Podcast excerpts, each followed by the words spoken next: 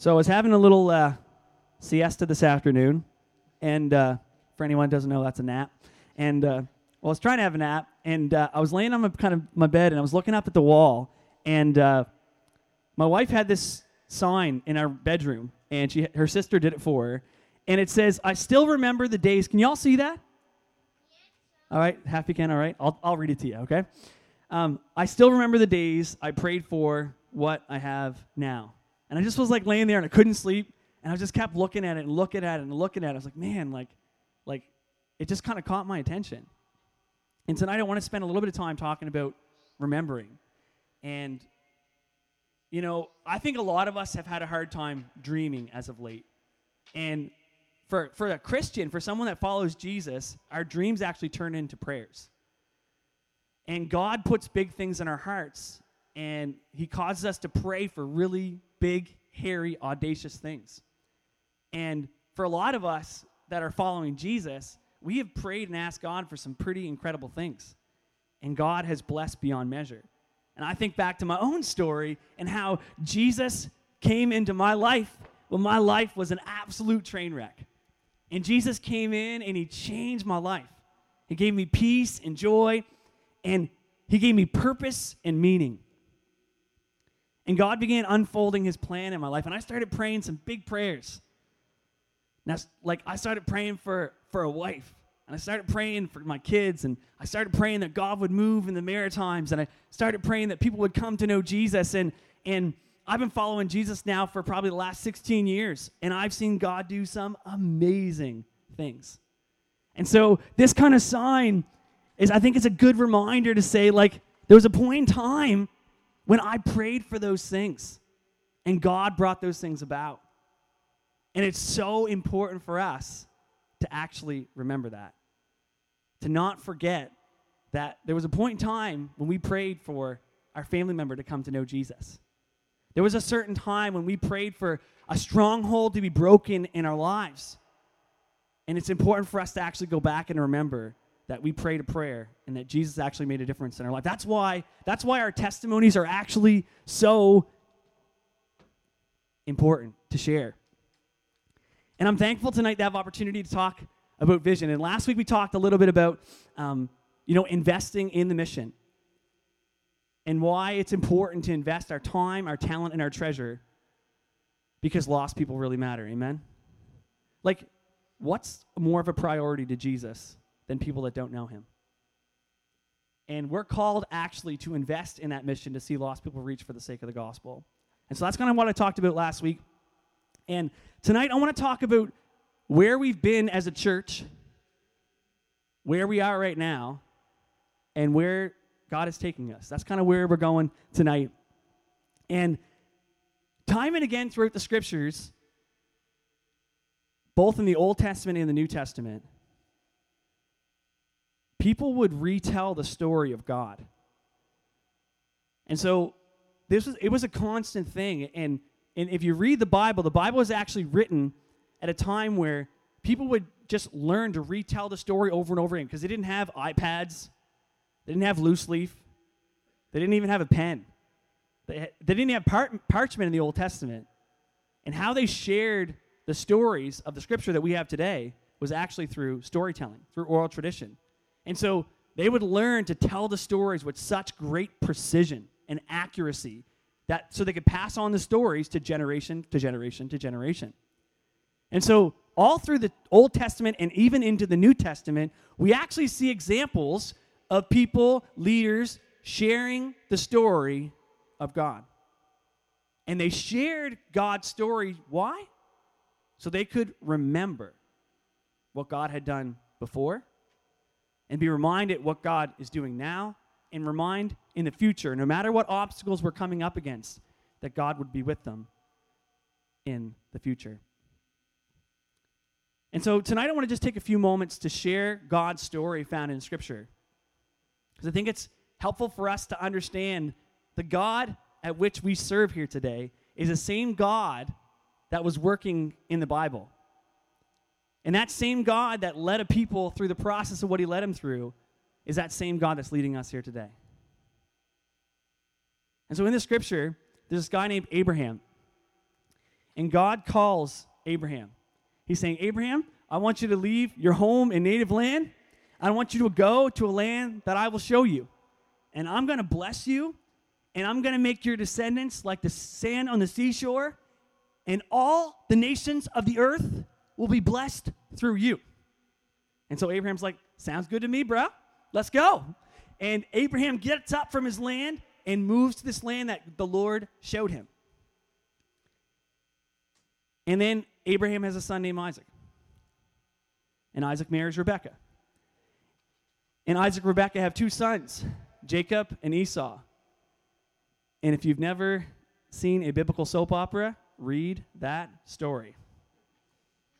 It is cray, all right? Lot going on. But, and it's interesting because Jacob is called Jacob because he's a deceiver.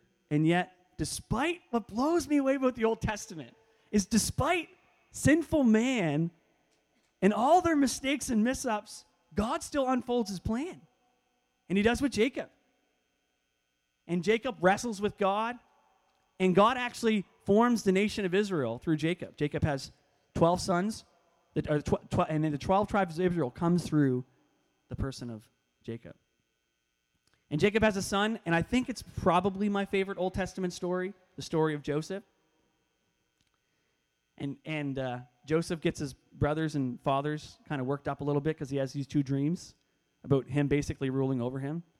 And so, anyways, long story short, Joseph ends up in slavery in Egypt.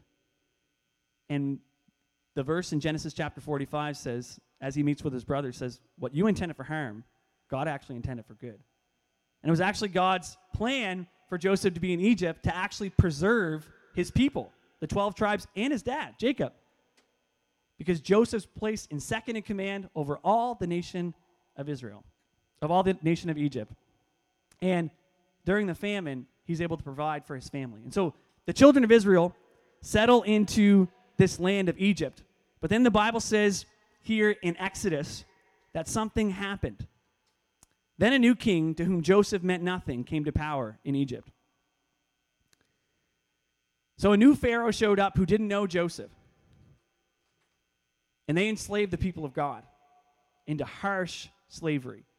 And God's people, while they're in Egypt, started crying out to God, saying, God, deliver us. Like, we can't take this anymore. How many have ever been there before? You feel like, man, God, help. We can't take this anymore, right? Ever pray those kinds of prayers before? Well, I was the children of Israel, and guess what happens when we pray those kinds of prayers? God hears us. He does. God, deliver us. We need your help. And the Bible teaches us that God heard the cries of the people and raised up Moses. And Moses was sent to Pharaoh, and I just read it in my Bible reading. And Moses went to Pharaoh and, and, and delivered the messages to him and the warnings. And finally, Pharaoh, after many plagues, let God's people go. But kind of, because he chased after them. And the children of Israel find themselves standing before the Red Sea with an army of Egyptians behind them. And they're in that spot where they're like, God, like, we absolutely need you right now, or we're done.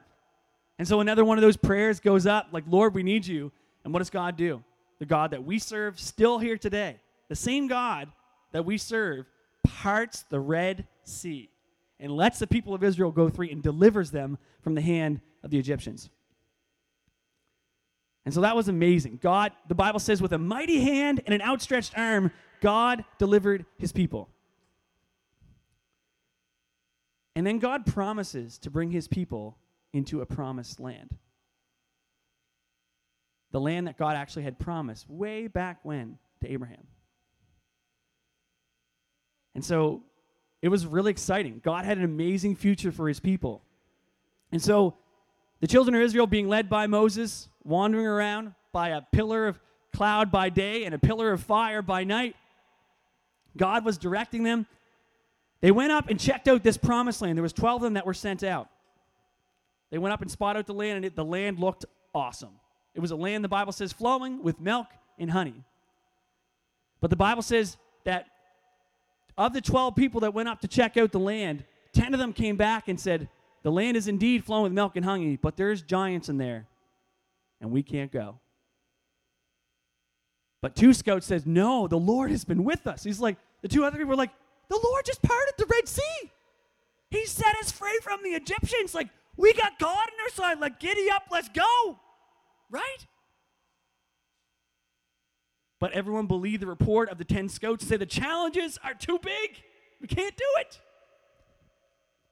And so, what was supposed to be an 11 day journey into the promised land turned into 40 years of wandering around in the desert, in the wilderness.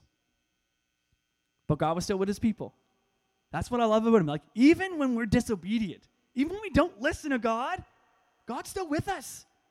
Some of us feel like we've missed the mark in our lives.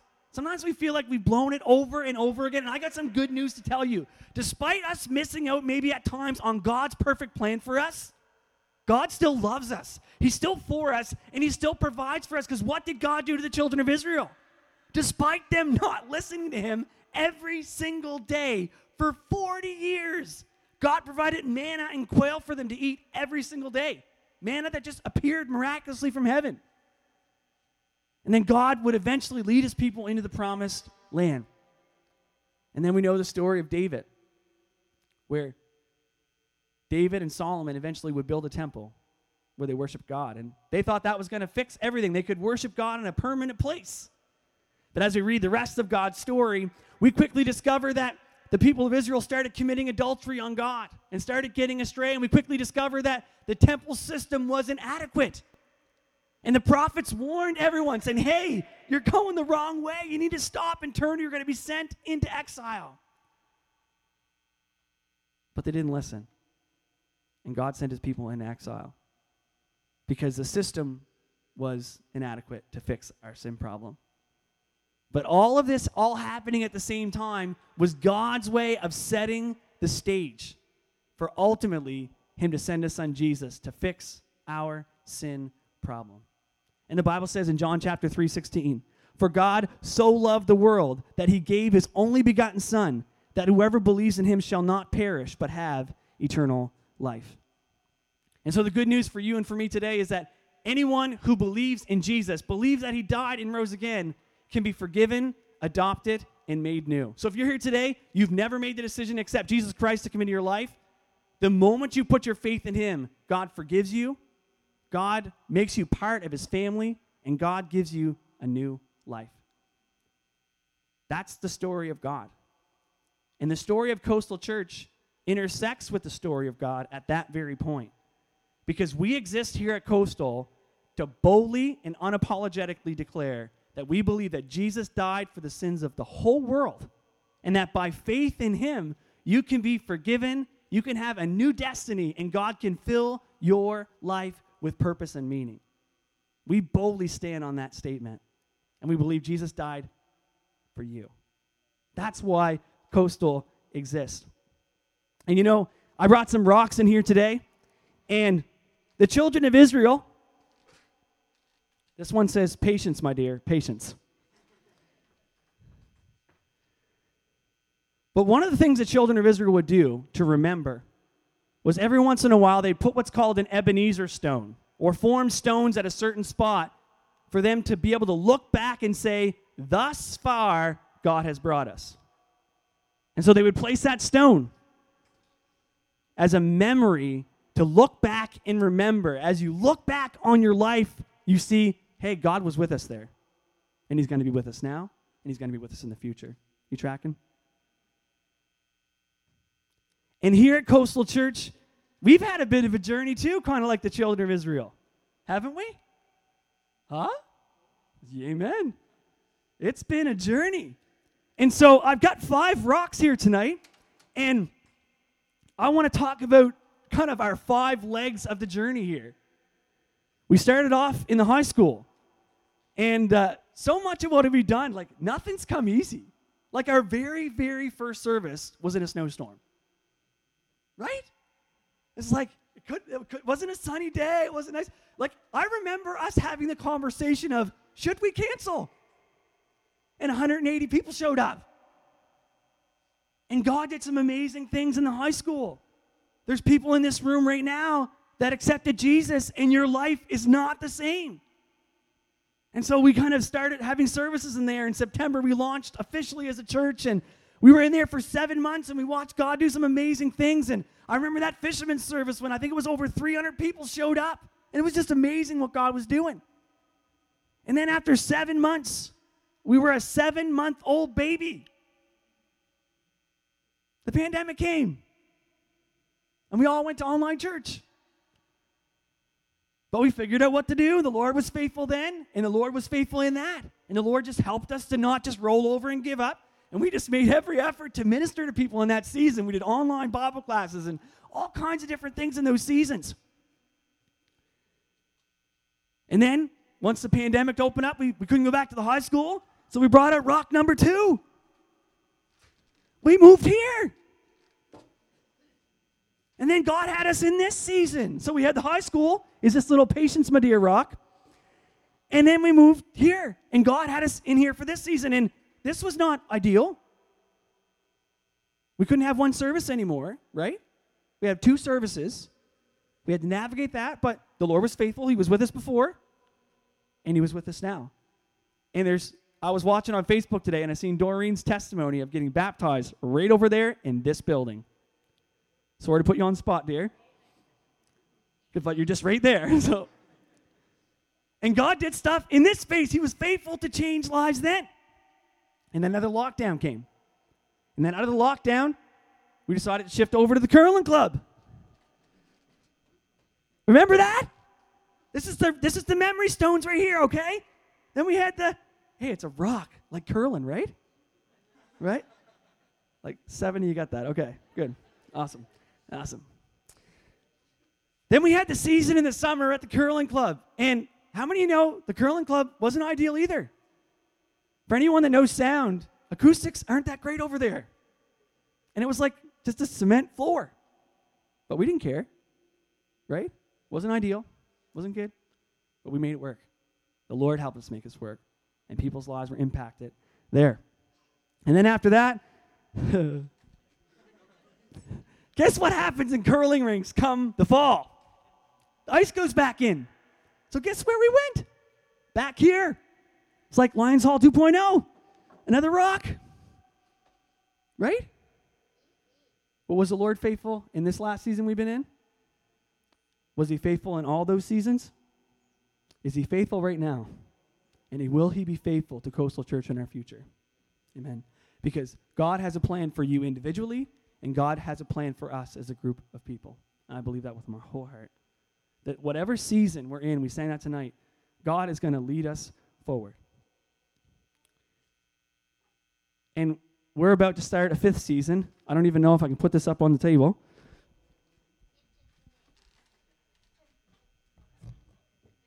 I didn't plan it. I just randomly picked the rocks as I was preaching through the sermon. So this was not planned. I was like, I'm going to save that one because I don't really want to lift it. But God has a new season for us as a church. And I'm cautiously excited and cautiously optimistic. And I want to share an update that many of you have been waiting for tonight. We do find ourselves at another intersection, and we need to remember that God was with us.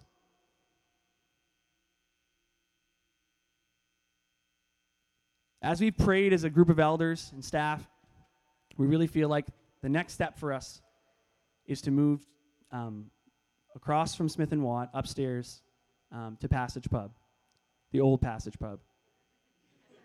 Yeah, the old Passage Pub. It's so funny because I like talked to Brett before the service. I was like, Brett, how should I word this? And I just totally botched it. Way to go, Jay. Literally. And so I say cautiously optimistic because there's still things to do and we don't know how long the next chapter will be, but we do know that starting in March, we'll be making the move and our church will be happening there. And so,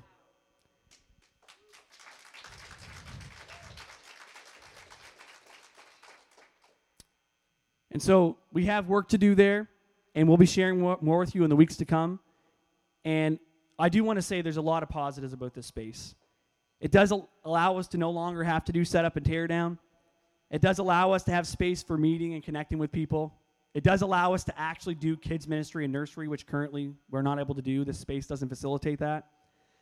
And once restrictions lift, there's a world where all of our ministries can function under that space.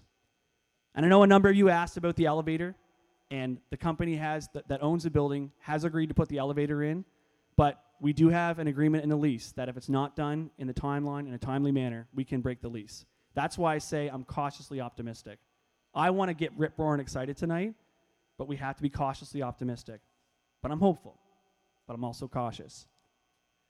And for those that maybe, because we're going to be in there before the elevator, there may be some that are unable to access the space. The staff is working on ways in which they can still get um, the content from our ministry, and we're also willing to help from a connection team standpoint to help people um, make their way up the stairs and so on and so forth. But I did want to share that with you.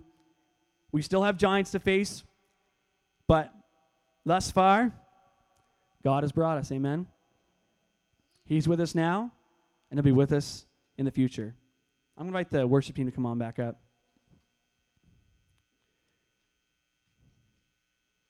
Now, I know tonight's message was really directed at us as a church, but I also want to speak to you individually because I think some of us have stopped dreaming and praying big prayers.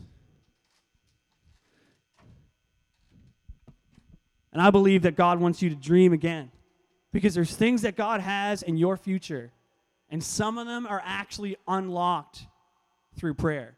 And maybe you feel like, I don't know how to pray, and I just need someone to pray for me. Like there's things going on in my life. I feel like I'm up against the Red Sea. There's a stronghold I have in my life, and I need someone to pray for me to break through.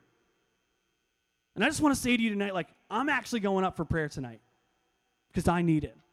Because, like, I'm like the, the leader standing at the Red Sea, and I'm like, God, I don't know what to do. But, God, my eyes are on you. Would you just help me as a leader and as a dad and as a father? Would you just help me to be who I need to be? And so I just really felt led to have our last time in this service, we kind of changed right before the service started to have an extended time of prayer right across the front here. Before we do that, I'm actually going to ask Lindsay to come up, and she's going to share a few things before we go into a time of prayer.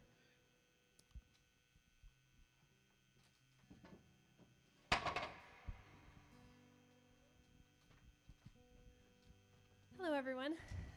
Some of you may recognize me from being up here before.